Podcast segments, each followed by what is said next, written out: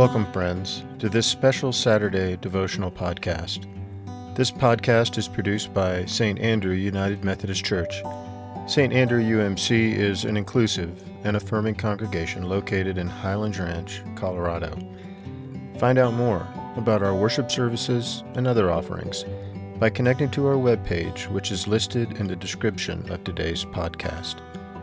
For our devotional theme today, we will contemplate the power of the gospel.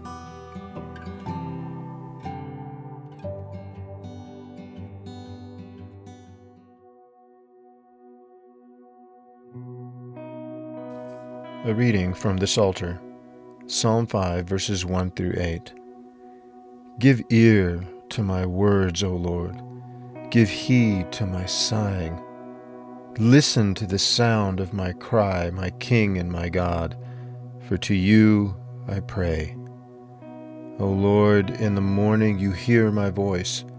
In the morning I plead my case to you and watch. For you are not a God who delights in wickedness. Evil will not sojourn with you. The boastful will not stand before your eyes. You hate all evildoers. You destroy those who speak lies. The Lord abhors the bloodthirsty and deceitful. But I, through the abundance of your steadfast love, will enter your house.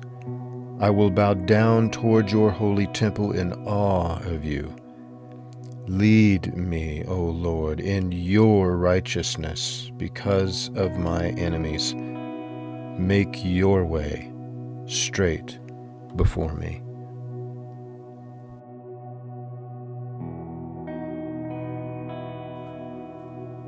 Almighty God, may the transforming power of your gospel be at work in my life today and always. Amen.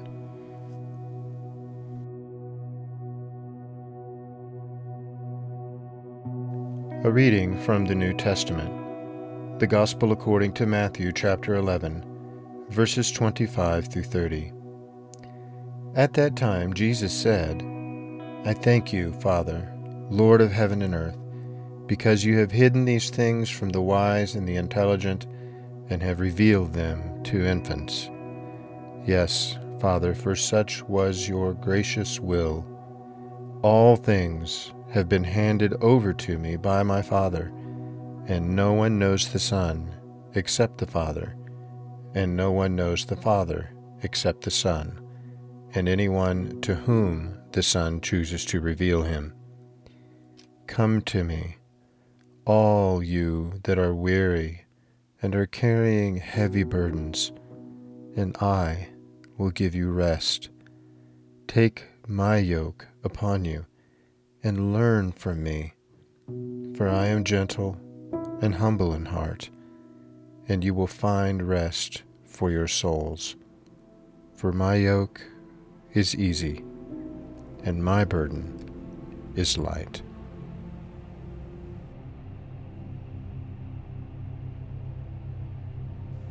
Today's devotional reading is drawn from a selection entitled The New Man for Our Time by Elton Trueblood. When we begin to ask what the conditions of inner renewal are, we receive essentially the same answers from nearly all those whom we have most reason to respect. One major answer is the emphasis upon discipline.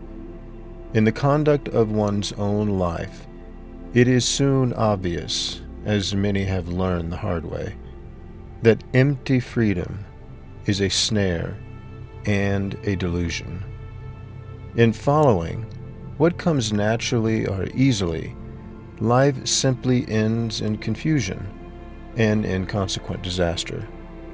Without the discipline of time, we spoil the next day the night before, and without the discipline of prayer, we are likely to end by having practically no experience of the divine human encounter.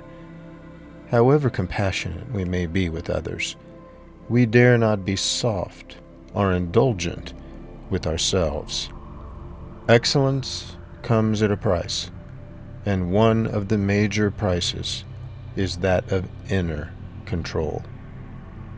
We have not advanced very far in our spiritual lives if we have not encountered the basic paradox of freedom, to the effect that we are most free when we are bound. But not just any way of being bound will suffice. What matters is the character of our binding. The one who would like to be an athlete, but who is unwilling to discipline his body by regular exercise and by abstinence, is not free to excel on the field or the track. His failure to train rigorously and to live abstemiously denies him the freedom to go over the bar at the desired height or to run with the desired speed and endurance. With one concerted voice, the giants of the devotional life apply the same principle to the whole of life with a dictum Discipline is the price of freedom.